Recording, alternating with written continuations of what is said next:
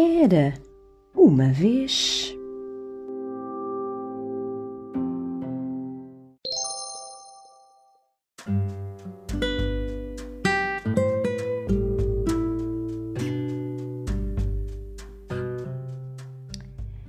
Era uma vez um lápis escritor.